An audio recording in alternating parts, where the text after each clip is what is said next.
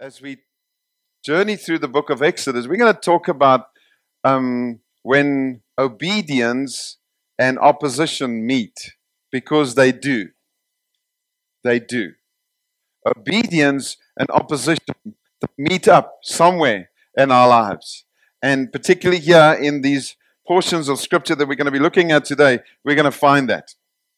And so we celebrate the word. And Father, I thank you for your for your word to us. I thank you for the Bible. I thank you that the word is just so incredibly powerful to change us, to challenge us, to correct us, to commission us. Um, we thank you, Lord, that this morning it will do the same again. Trust you for that in Jesus' name.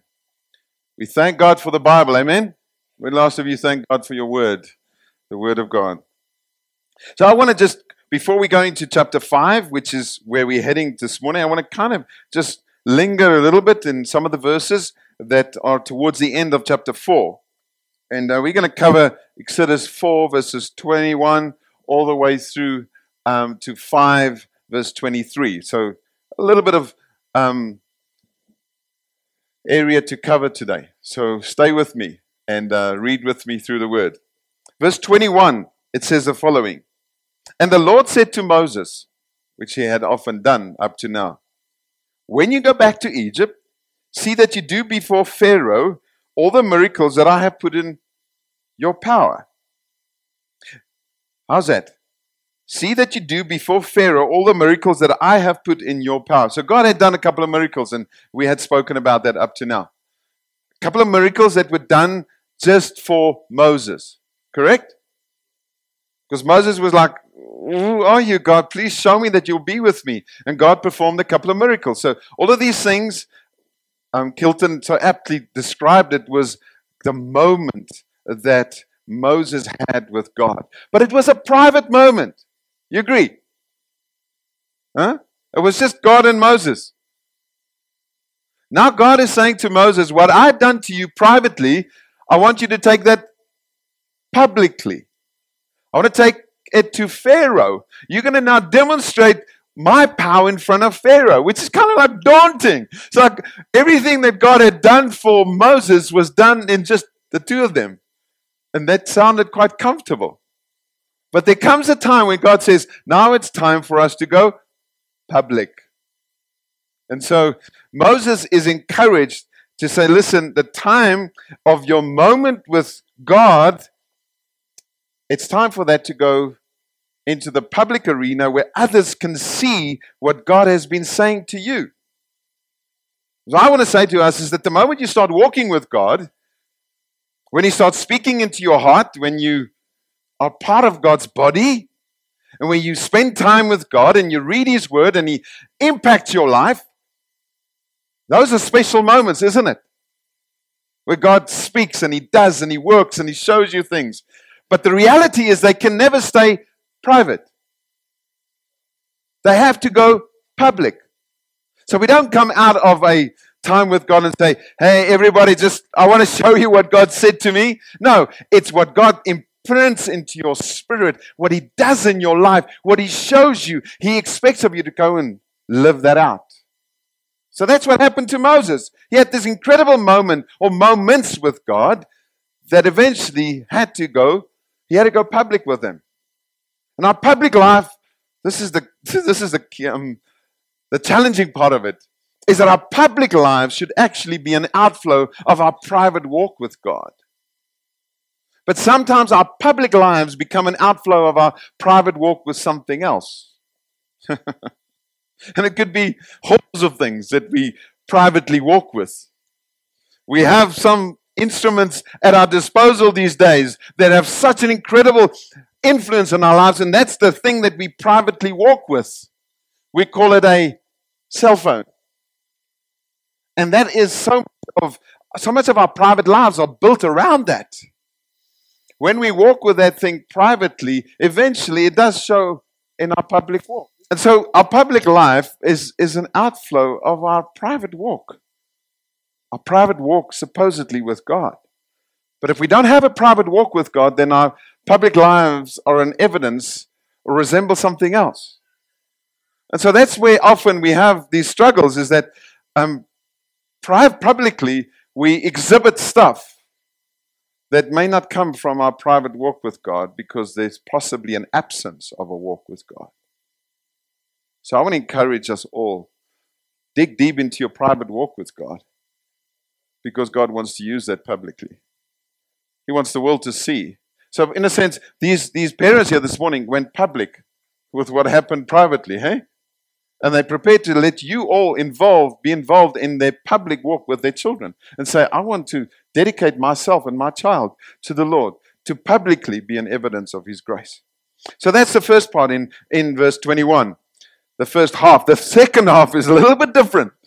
so God's preparing uh, Moses amazingly. He says to him, But I will harden his heart. This is now the guy that he's going to go to, Pharaoh.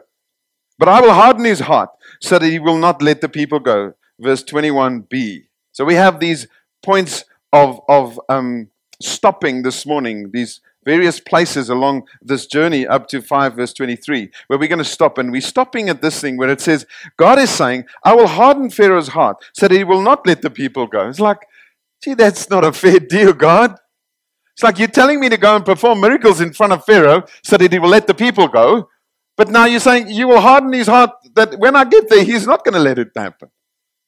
It's like I'm signing up for a raw deal here. You're telling me that you will be with me, but you will harden his heart. It's like, how's this going to work? And this is one of the controversial parts in the Bible where we like struggle with this thing. Because we find throughout the story of, of God and Pharaoh interacting through Moses as the mediator kind of person that, that it says God hardened his heart. It's kind of like 10 places where you read about this in the, in the whole portion in Exodus. But half of them, actually 10, God hardens, and, and then the other 10 almost where, where it says that Pharaoh himself hardened his heart. So I want to say this to you, as, and we have little time to really explore this in depth, but because this can become strange for us to understand, we need to firstly understand this that all human beings are born with a hardness in their heart towards God. So it wasn't like Pharaoh was innocent and then, oh, God made me do this. Now, this is the way that we are born. Even these beautiful children here, like Nathan Blessing, beautiful little boy. But there's, there's a hardness in our hearts when we are born against God. And so don't let's not blame God, first of all, that, oh, he made Pharaoh hard. This is how we are born. We have the choice to soften our hearts at some stage as we grow older, to soften our hearts towards God, or to keep it hard. And unfortunately, we live in a world where many people keep it hard. Pharaoh was one of them. There's nothing in the verses here or in, the, in Exodus that indicates that God was not going to accept him should he have softened his heart.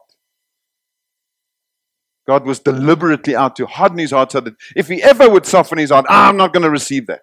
No, no. The word of God is clear. That's why we often talk about scripture interpreting scripture.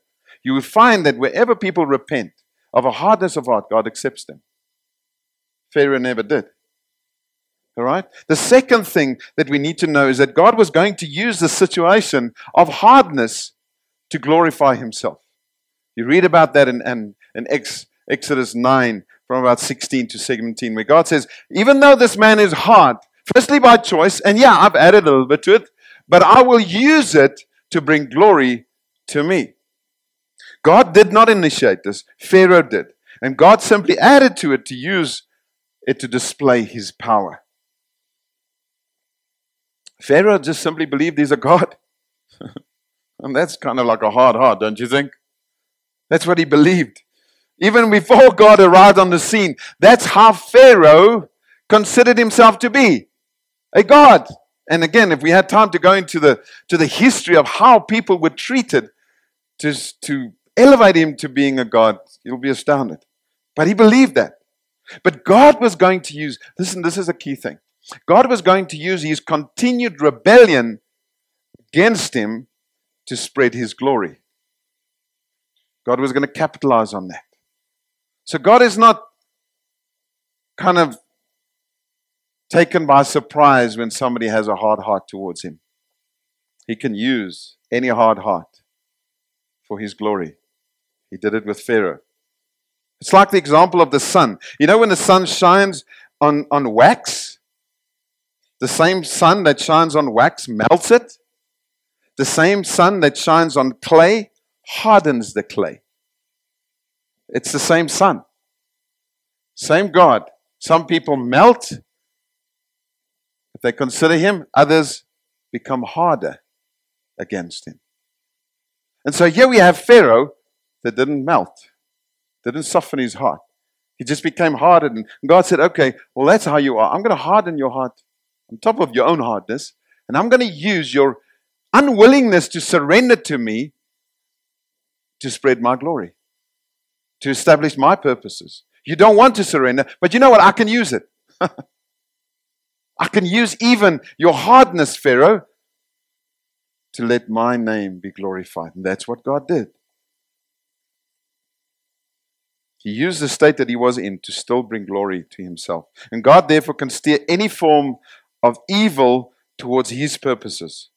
But it does not mean that he engineers it, that he initiates evil. You've got to understand that clearly.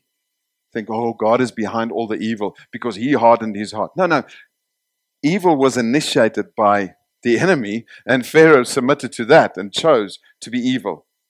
God just used that for his own glory. Pharaoh was, was responsible for his own evil, but it could not resist God's plan for salvation for his people. So when we live in evil environments, we can so easily be controlled in our thinking that, oh, evil exists everywhere. But God can use any form of evil to bring about his plans. Do you understand? Because where in the world are we going to run away from evil here on earth? So, oh, let me just get there because there's no evil. Come on. Come on. There's evil everywhere, but it doesn't mean that we are controlled by it. We're controlled by the one, the righteous one who lives in our hearts. Wherever where we go, we know that he goes with us and we overcome evil by the great God that we serve. We carry on in verse in chapter 20 um, chapter 4 and verse 24 it says at a lodging place on the way the Lord met him. This is now Moses, he's on his way now back to Egypt, all right? To go and see the people being released. It says, at a lodging place on the way, the Lord met him and sought to put him to death. That's crazy. Again, we've got to stop at these things and just consider what's going on here. I mean, this is a guy that God had spoken to through the burning bush, had this moment with God. He promised that he will be with him. God is able to make anything possible. And so on his way to go now and deliver the people, God's like, ah, I'm going to kill you. Doesn't make sense, does it? Have you ever read this and stopped at it and just said, God, just doesn't make sense? That's where it's so relevant that God's ways are not our ways. Man, Moses is ready. He's got his, his wife Zipporah and the two sons, and they're going to Egypt. And he's like, I'm on mission. Thank you, God, that I'm not alone. My brother Aaron is also being prepared to come with me. Yay, all things look good until God says, I'm going to kill you. See, when God was, is about to kill you, you've got to take notice of that. Huh? For sure. Because what happened, it says, then Zipporah, his wife, took a flint and cut off his son's foreskin and touched Moses' feet with it and said, Surely you are a bridegroom of blood to me. She, she was very happy with Moses. I don't know if ever you've called your husband a bridegroom of blood. My goodness. She's pretty angry. And uh, so he let him alone. It was then that she said, A bridegroom of blood because of the circumcision. Just this random story in the midst of everything that's happening. God's about to kill this man. He's about to go and deliver, and then the story is tucked in between. Like, why? Because God's more interested in hearts than in hands. So Moses' hand is ready. His feet are moving towards Egypt. But there's something in his heart that he had not considered important enough. Because you see, what, what God said to um, Abraham back in Genesis, you'll read about that in, in Genesis, I think it's about Genesis 17, that God said, every male child should be circumcised. That's what was told to the Israelites. All of them were instructed this sons of Abraham, Isaac, and Jacob. And here we have one of those sons having seemingly ignored that. And God is about to use him mightily to, to bring people out of, out of slavery. But God says, you know what? What is more important, my son, is not your willingness to go and be a tool in my hand. What is more important is your heart after me. He says, unless you circumcise your son, I'm going to kill you. So who's the most angry person on site here? The wife or God? So we read about, oh, your bridegroom of blood, oh, it's ugly, and why have you done this to me? I don't want to really circumcise my son, but your God, our God, has said this is important. I'd rather have an angry wife than an angry God. Moses is probably saying. Hey, angry wife is probably no, not great, hey? But angry God, angry wife, mm, I'll, I'll, I'll rather submit to the angry God. And sometimes we have angry people around us that demand things of us and, and like, oh, you shouldn't do that and you should do this. And we're like, what does God say? I, I want to firstly please my Father in heaven. So, folks, this is an incredibly important moment to just pause at and say, yeah, Moses was prepared to say, what is important to God is important to me. My hand is available, my feet are there, I'm ready, I'm walking there, but my heart, gee, I missed something. So, this is what's happened. God stopped him because he needed to put right. And so, praise the Lord, we're not under that law today, but we're still under the requirement to circumcise our hearts unto him, to be made available for him, for his purposes, our hearts. Say, so, yeah, my hand, Lord God, and hey, God, 45,000, let me just give it. but my heart is there. Praise the Lord. If you want to give it, that's wonderful. But God is more interested in your heart than in your hand. All right? We hasten on. We see that in verse 27, we read how Moses and Aaron meet up. Such a beautiful story. You can read about it in 27 to 28, and, and they recognize each other. And this is 40 years probably later that they had not seen each other. Hey, just go into your history thinking of Moses grew up for the first 40 years was in was in Egypt then the incident happened, and, and then he fled, and he spent another 40 years outside of Egypt. Now he's coming back. Aaron, hey, he recognizes him, he accepts him, and he's willing to work alongside him. I find that quite remarkable. He hadn't spent a lot of time together with him, but there was something in Aaron's heart that was saying, hey, this is God working, and we, I'm going to be available to help my brother in his struggle to speak. I want to go and serve him. I, I want to just say to you, this is a beautiful picture of us being willing and humble enough to, to accept our roles and fulfill it wholeheartedly, no matter what it is. Aaron was not the main man. Aaron was going to be just the, the voice. And he was prepared to do that. Prepared to put aside everything that he perhaps was busy with and saying, okay, I'm going to serve my brother. I'll be available for him. What a beautiful picture of us as the body of Christ working together and saying, listen, my role, your role, neither one is more important, but whatever I can do and whatever I can contribute, hey, I'd be delighted to do that.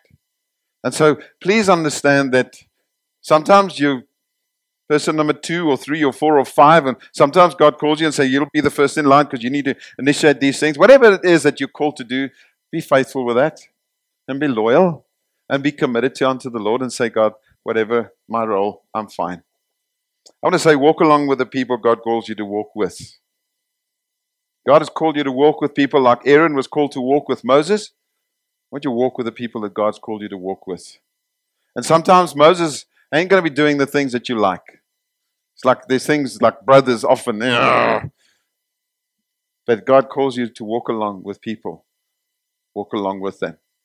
And in the body of Christ, sometimes it becomes tension. There's a lot of tension and tense because uh, I don't like the way that things are done and what my brother said, my sister did, and how they do things. But God says, I want you to walk along with those people because there's something that you can learn from them. And there's something that you can teach them. But walk along. it's amazing that they that they came and they and, and as they saw each other, they kissed.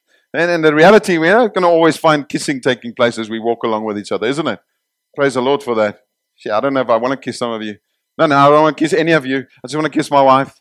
But the point is, kissing is a very intimate thing and it's beautiful. And there's those moments where we just, hey, it's so good to see you. It's so good to be together. I, I want to say to you as, as a church, when, when you guys sent us messengers and, and friends just encourage me, it's like kissing moments, those really are. But sometimes we don't have kissing moments. We have these squabble moments and we like rubbing shoulders, but we still walk along. We still stay connected. We still stay devoted to, to our God, to each other. And then in verse 29, it, it, this beautiful thing happens when Moses and Aaron then gathers together all the elders of the people of Israel, and, and Aaron spoke the words that the Lord had spoken to Moses and did the signs in the sight, and then another public moment, and the people believed. How beautiful is that? It's like, this is, I mean, I had God spoke to me as Moses, and God almost killed me. That's sorted out. Praise the Lord. My brother is on the scene. He's helping me. We're getting along to the people, and we're telling them what God has said and that they're going to be released. And, and, and we did all the signs, and the people believed it. It's like amazing. This is, this is it. This is it. It's now finally come. We are here. Everything is just going to be wonderful from here on. And it says, And when they heard that the Lord had visited the people of Israel and that he had seen their affliction, they bowed their heads and worshiped. What a great moment. What an encouraging time. How good is that? It's like a mountaintop moment. It's like, God, you can come now and take me home. I'm, I'm okay. this is it. The best moment. But we know that this is only the beginning of the story. Because now we go into chapter 5, where we're in initially like well received. The message is just absolutely good. We're now worshiping the Lord together and like, how can't we just stay here, Jesus? This is so sweet. It's like Jesus when he was baptized. Remember that story? And, and, and it's just Holy Spirit came upon him in the form of a dove, and the Father spoke. So the Trinity was there present in one moment. And it's like, wow, this is amazing. This is so sweet. It's just like Jesus, I could imagine in my flesh, I would have done that. Jesus, if I was Jesus, I would have said, Father, can we just stay like this? It's beautiful water. It's like a serene moment. Holy Spirit's here. You're saying that you love me, and people are hearing it. Like, let's just stay here. Is park. What does Holy Spirit do? The Bible says He leads him into where? Into the desert. It's like, ah, let's go back retrieve. Like, like, just go back to this. Holy Spirit, yeah, Father is speaking. People are like, wow, this is Jesus. Oh, this is wonderful. Let's just park here. A couple of days. Oh, let's a couple of weeks longer. Let's have food being brought. Let me just stay here. No, no. Holy Spirit says your time has come to go further. Where? Into the desert. Where you're going to be alone. There's going to be no food. And the devil's going to be there. Ah! That's real life, isn't it? It's like we want to stay here on a Sunday. Hey, and I'm not suggesting that out there where you go home, the devil is waiting there for you. All right? I'm just saying that the real life is that, that we are on the mountaintops, but we mostly live in the valley. We have these mountaintop moments. Praise the Lord for them. I love them. But it seems like we mostly find ourselves in valleys where we've got to go and meet up with what's coming. Because after this, their heads and worship being bowed and they worship the Lord. It says afterwards, Moses and Aaron. It's like, I wouldn't want to leave that moment. It's like, let's just stay here. No, afterwards, Moses and Aaron went and said to Pharaoh. So now this thing is really going public. The audience has changed whether it's with all these friendly people, our people. She's like, it's a lovely year on a Sunday. We all can smile and we have great times together and there's coffee. And like, ah, tomorrow I'm going to be back at work and there's some pharaohs out there. They don't appreciate what we have and what we believe in and what God wants us to be. So there's opposition there. Obedience has to. This is the world we're in, folks. It will meet up with opposition somewhere. And we got to be ready for it. So here's what happens. Afterwards, Moses and Aaron went and said to Pharaoh, Thus says the Lord, the God of Israel, Let my people go, that they may hold a feast to me in the wilderness. Like this is it. We've we've lived for this. Moses has been prepared for this for many years of his life, and he now actually has the opportunity to speak out. They deliver the message that they received to someone they knew actually, because God had warned them. Remember, He said, "I will harden his heart." So like, ha, ha, ha, I'm going to go to Pharaoh. I want to speak to him, but his heart's already hard. So I don't know how he's going to receive this, but we're going to go and do it. And Moses clearly spells out to. It's kind of like in his face. He speaks to Moses in his, uh, to, to Pharaoh in his face. He says, Listen, the people that you thought are your people, because it's my slaves, they do what I want them to do. God's saying, It's my people. That's a beautiful thing of, of, of Christ coming to say, I've died for you. You do not belong to another, you belong to me. And that's what God wants to reiterate through this message to us as we that's why Exodus is such a beautiful book. It points constantly towards God saying what has come through Jesus Christ into your life and in my life. And so Moses makes it clear to Pharaoh, it's not your people. It's God's people. They belong to him. And you're going to understand that time has come for you to release them unto God so that they can not just get out of Egypt, but that that they can go and worship their God. Worship their God. And they do get the response that they were warned. Because in verse 2 it says, But Pharaoh said, Who is the Lord? It's like, talking to me about the Lord. Do you not know? Paraphrasing from my end. Do you not know that I am God? You're telling me that there's another God? Who is this Lord? he says to them, that I should obey his voice and let Israel go. I do not know the Lord, and moreover, I will not let Israel go. Imagine Moses and Aaron. Okay. Hey, Aaron, what do we do now, buddy? Like I know God said that his heart's going to be hard, but this is a different ball game now. Thank you, Pharaoh. Just time out quickly. We're going to just quickly go behind the scenes and just consult you. Uh, like phone a friend. so how are we going to get out of this mess? No, this is the reality. This is what they've been prepared for. And in verse 3, then they just got to carry on with what they believe is this mandate that God had given them, which brings us into our situation. If we face opposition, what do you and I do? which is all Hebrew for I don't have a clue. It's a Hebrew word, ha, by the way. No, it's not. It's just this anguish in our hearts. We're like, I have no idea what to do. But here these guys were prepared, it seems. They just carry on. It says, Then they said, Let me explain to you who this God is. The God of the Hebrews has met with us. Private world, eh? Private world.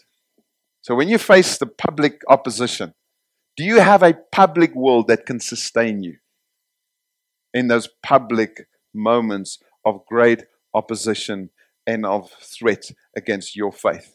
If you don't have that, my friend, you will easily become quiet and intimidated and walk away with your tail, like they say. Oh, I don't know any further. Like, I don't know. And I think often Christians do that. We get confronted with opposition People don't agree with what we believe in and what we want to live for, and the sacrifice, uh, sacrificial life we want to live for Christ. And they mock it, they scorn it, they ridicule it, and we're like, oh, okay, I guess I was a little bit too, you know, in love with God. Maybe I should just calm down a little bit. If you don't have a private life and a private world that can sustain you, that's what will happen when we face, not if, but when. Not if, but when. And so, our mandate from the Lord is clearly is to love and serve people, and it's not accepted warmly by the enemy. So you go out and you want to do that, you're not going to be received with great um, welcoming by the enemy and by the world. Love God, love people. That's simply who we are supposed to be. And out there, there's opposition against that. And so when you face that, what will you do? Do you have a private wall that can pull you through and can say, sustain you in those moments and carry you further? We read further then, as this discourse is taking place, um, that, that Pharaoh is clearly not interested to let them be released. And see what and see what happens further. In verse 5 it says, And Pharaoh said, Behold, the people of the land are now many, and you make them rest from their burdens. You're actually wasting time here, Moses and Aaron. You're causing them to be distracted. Listen to what he says.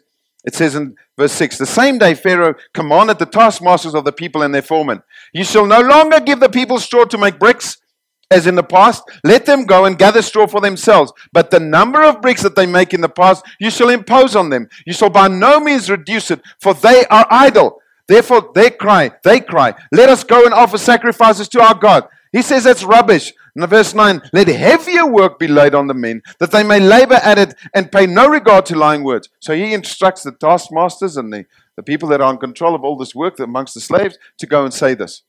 In the past, what we did as the Egyptians, we brought the straw to make the bricks from. That gives um, stickability and makes the, bricks stronger. All right? So now, now Pharaoh is saying, eh, these guys want to go and worship. They want to be released from their job. Let me make it more difficult for them so that they will also not listen to what Moses and Aaron are saying. So let me tell them you go fetch your own straw. You make the same number of bricks every day still. You will not be released of the number. So I'm adding workload to you. Brilliant. God's work. He said to Moses, I will let my people be set free. You go and tell them this. And immediately, the first time that he meets up with Pharaoh, this is the opposition that they face. It is increased workload. And what we then find, it's so amazing, is that the people, they get upset with, hey, hey, hey, what's happening here? Why do we now have to go fetch our own straw to make the bricks that you in the past had provided? So the taskmasters and Pharaoh, because they, they went to Pharaoh, it's like, oh, Pharaoh, well, how, come, how come we have to do this? This is what this, the, the Israelites did. How come we have to now add this workload? Says it's because of your buddies. You know, M and A, Moses and Aaron. They came to me. They said, actually, you guys ought to be released from this responsibility so that you can go and worship your God. I say no. And I'm adding workload because they asked this. So it's not my fault. So what does he do? He points the blame to M&A. And so what did the people do? They want to crucify M&A. Look at what they say to him, to them. It's in verse 21. or verse 20 rather. It says, they met Moses and Aaron who were waiting for them as they came out from Pharaoh. They had gone to complain to Pharaoh. And they said to them, to Moses and Aaron, the Lord look on you and judge because you have made us stink in the sight of Pharaoh and his servants. And have put a sword in their hand to kill us. He says, Look at what you've done. So Pharaoh's just like, let me step away from this scene a little bit. And there you go, servants. you can go speak to M&A. You guys sort this one out. I don't know what's going to happen. You guys are going to be so upset with Moses and Aaron that Moses and Aaron are going to say, oh, my goodness, uh, this is not going to help. God, do you know what you're doing? I'll just, I'll just be happy with that. So that's still the same that happens today often. People of God get involved in these squabbles, and who steps away? yeah, it's fine. Let them just fight it amongst themselves. You know what they're actually not doing? They're not loving God, they're not loving people, they're just fighting each other. They'll still go to heaven one day because I can't take that away from them, but I'm going to take it from them that they wouldn't experience heaven on earth. They're going to so be upset with each other and fight one another constantly. Husbands and wives, and wives and children, and children and parents, and brother and brother, and sister and sister, and the church of Jesus. Ooh, let them fight. Let them squabble with one another. Ah, uh, there was a time when they were kissing. I'm so glad that's over, the devil would say. He just lets us fight. Because you know what we're often after? We're after comfort. And when our comfort is disrupted, we start fighting one another. Like, oh, that's not so comfortable anymore. I mean, it was nice, the, the kissing part. You know, it was great just to connect and enjoy each other. And now when it becomes a little bit difficult and there's work to be done and we're going to serve one another and we're going to reach out to each other and we're going to make time for one another. We're going to think of others than just myself. Ah, there's straw being added to this workload. I don't want to be involved in that. Who made that happen? The devil's like, wasn't me. Wasn't me. It was Moses and Aaron. and so he's just laughing. Because the people are saying, You make us stink. And in the meantime, the one that caused all of this is just slowly retreating. Pharaoh is just like the innocent party here. His plan is always to oppose us and to cause us to turn away from obedience to God and unity amongst each other. And so be aware of the fact that when you have things, discern well. Paul says we do not fight against flesh and blood. We respect, we honor, we value each one of us. And we have differences.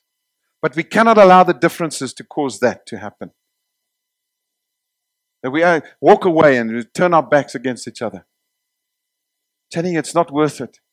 There's something much bigger that we live for, and it's the kingdom of God. We do not live for King City Church, we live for the kingdom of God and what He has called us collectively with other churches to be involved in. We're not better than any other church. We, we have this desire to see God build what He wants to build amongst us. So, what we do up in the falls, we have this incredible privilege to do. I so enjoy the support that King City Church is giving Sumin and I to be able to be involved in that. And, and we go there once a month and we're part of what God is doing there. And it's such a great privilege. I so love the fact that you don't hear people saying, oh, Where are you again today? He's not there on Sunday. Where is he again? Oh, he's up in the falls. Oh, yeah, yeah. They're just on the river again, probably. Yeah. Lovely, eh? It's going up to the falls again. I just so love the attitude that, that you guys have, and I want to commend you for it appreciate the fact that, that when whoever's on the stage uh, does not determine what happens in King City Church. It's not like, oh, Kilton is preaching today, I'm not going to be there. Or Vesey is preaching, oh, I'm not going to go there. That's, by the way, why we don't dis- distribute it widely who's preaching, because it's not important who preaches. It's this connectivity that's important. And so appreciate you for, for not building around this, not building around who's doing worship on a Sunday because that's not important. It is an important function, but it's not the most important thing. We're doing it together. Your involvement, my friend, is more important than who does what from it on the stage here. And you know what? As a, as, a, as a pastor of the church, I often have to work through the guilt of not being able to be here. I had to be with my family, and we have to do that again soon because my family is in South Africa, and I, I, I love the fact that I can be in Zimbabwe. There are times when I have to just go and be with them. And I love the fact that, that we can do that knowing that God is building this church. It's not built by me. We do it because Jesus has called us to be together. So well done.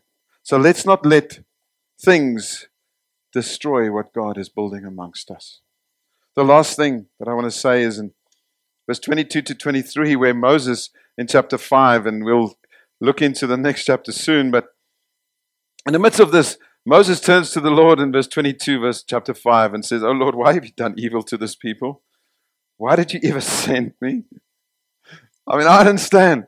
It's like I just came and did what you needed, wanted me to do, and now everybody's against me. For since I came to Pharaoh to speak in your name, he has done evil to this people, and you have not delivered your people at all. It's like Moses, you're just living in the moment. There's more to come. Just hold on, buddy. Just hold on, buddy. And I want to say this to you don't just live in the moment and say, oh! As much as we don't only live in that moment where everything is 100% hunky dory, like it was at the end of chapter 4. Don't just at the end of chapter 5 also come to a moment where, Where are you, God? I mean, Moses, a couple of verses earlier, you were like, Fine. Now, suddenly, when you think like God's not there, you want to just chuck out your toys. Well, I'm not in this anymore. He says, Hey, just goshly. Just slow down. Eh? And let God do what God wants to do. He's in control. He is able. Moses is immediately offended with God and blames him for everything. Like Pharaoh blamed Moses, and the civil the servants blamed Moses, and now Moses blames God. It's just this blame game going on. All we need to do is just take, take a deep breath and say, God is in control. Everything will be fine. I want to close with this. It's such, I mean, there's so much that comes out of these verses, ain't it? And I want to encourage you to go read and go let God massage these things into your heart, all right? Take them beyond just this moment. But I want to encourage you about your private walk with God. I want to ask you does your, pri- does your public walk or your public life resemble or take after your public, your private walk with God?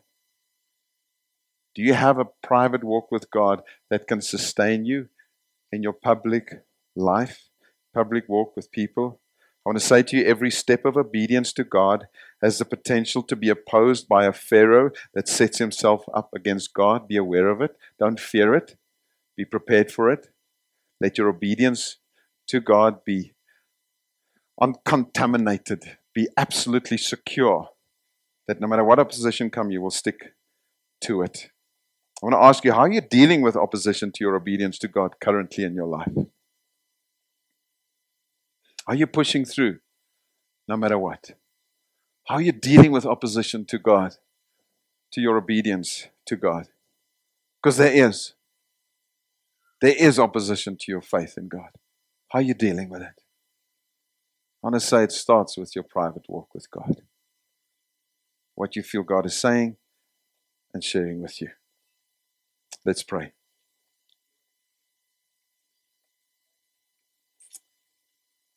Sure, Jesus, we thank you.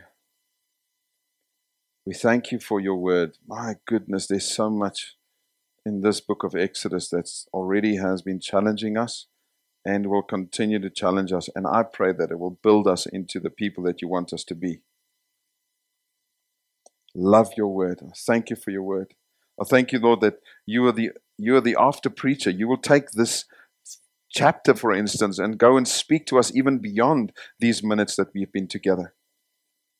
And I pray that that as we listen, as we as we read, as we allow you to continue to speak to us, that there will be a willingness in our hearts, Lord God, to privately let those things infiltrate our hearts and our being and change us from within.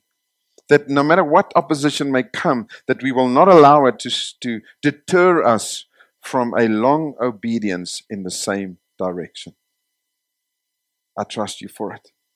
I pray for people this morning that have never obeyed you by accepting you as, as Lord and Savior of their life, by saying yes to Jesus, to say, Yes, I'm a sinner. I have never acknowledged that I'm a sinner. I need your grace and I need your forgiveness. I need salvation. I pray for such people that are seated here today, Lord God, that they will start this journey today the first step of obedience to you by saying, Please forgive me for my sins. I repent of them. And I ask you to take control of my life. I pray, Father, for people that are here that need to do that. I pray that they will be willing to do it. And then I pray, Father, for all of us that have started the journey of obedience to you, that we will be committed no matter what. No matter what or any kind of opposition. We don't, we don't, we don't invite opposition. We don't love opposition, but we need to deal with opposition. And may our obedience to you be so strong that no matter what comes, that we will stay committed. I trust you for that. In Jesus' precious name I pray. Amen. Amen.